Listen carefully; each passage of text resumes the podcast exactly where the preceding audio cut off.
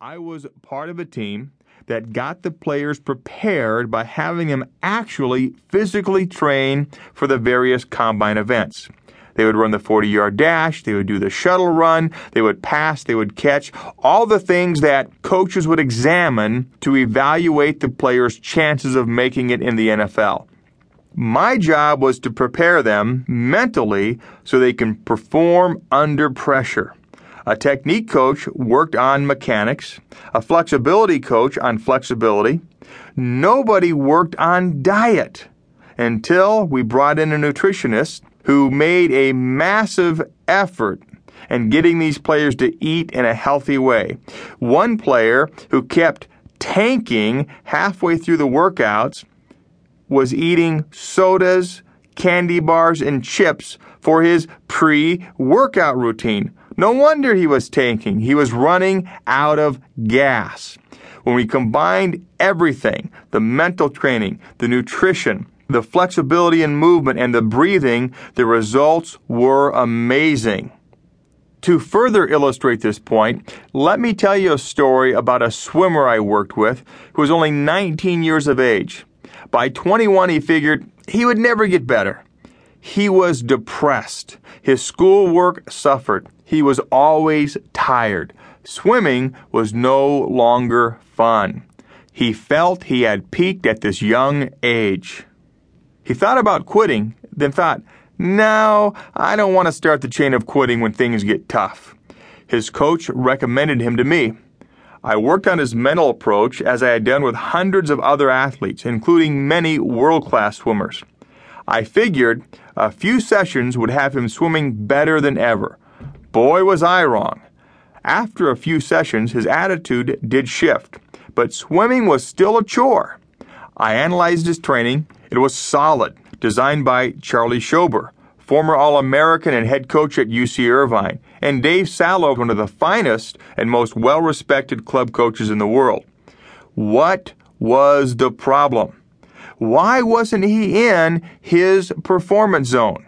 After all, 21 year old males are still maturing physically. He should be getting faster.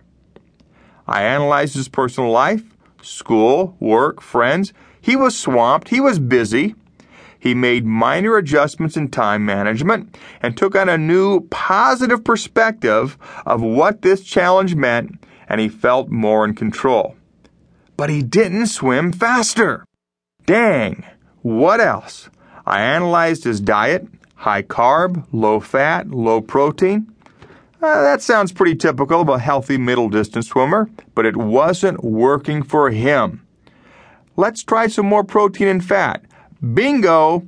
His head cleared, energy soared, endurance improved, school was easier, and he started swimming faster. The joy was back.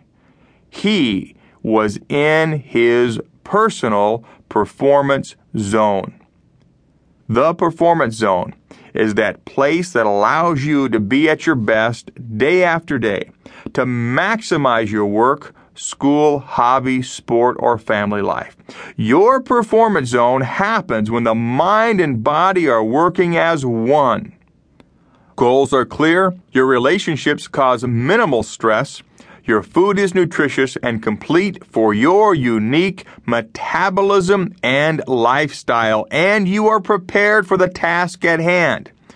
Only then can you be in your performance zone day after day for a lifetime? The performance zone is personal to everyone because everyone is unique. And that's one of the missing ingredients from the NFL Combine experience.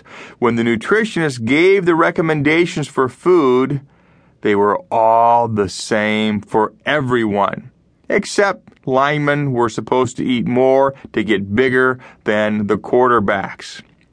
We all think differently, have different body styles, different body chemistries, different demands on our time. That is what makes this program so special. It addresses the individuality of people, recognizing that one size fits all advice doesn't work, especially when it comes to nutrition. I was consulting with a very successful businesswoman who was looking for an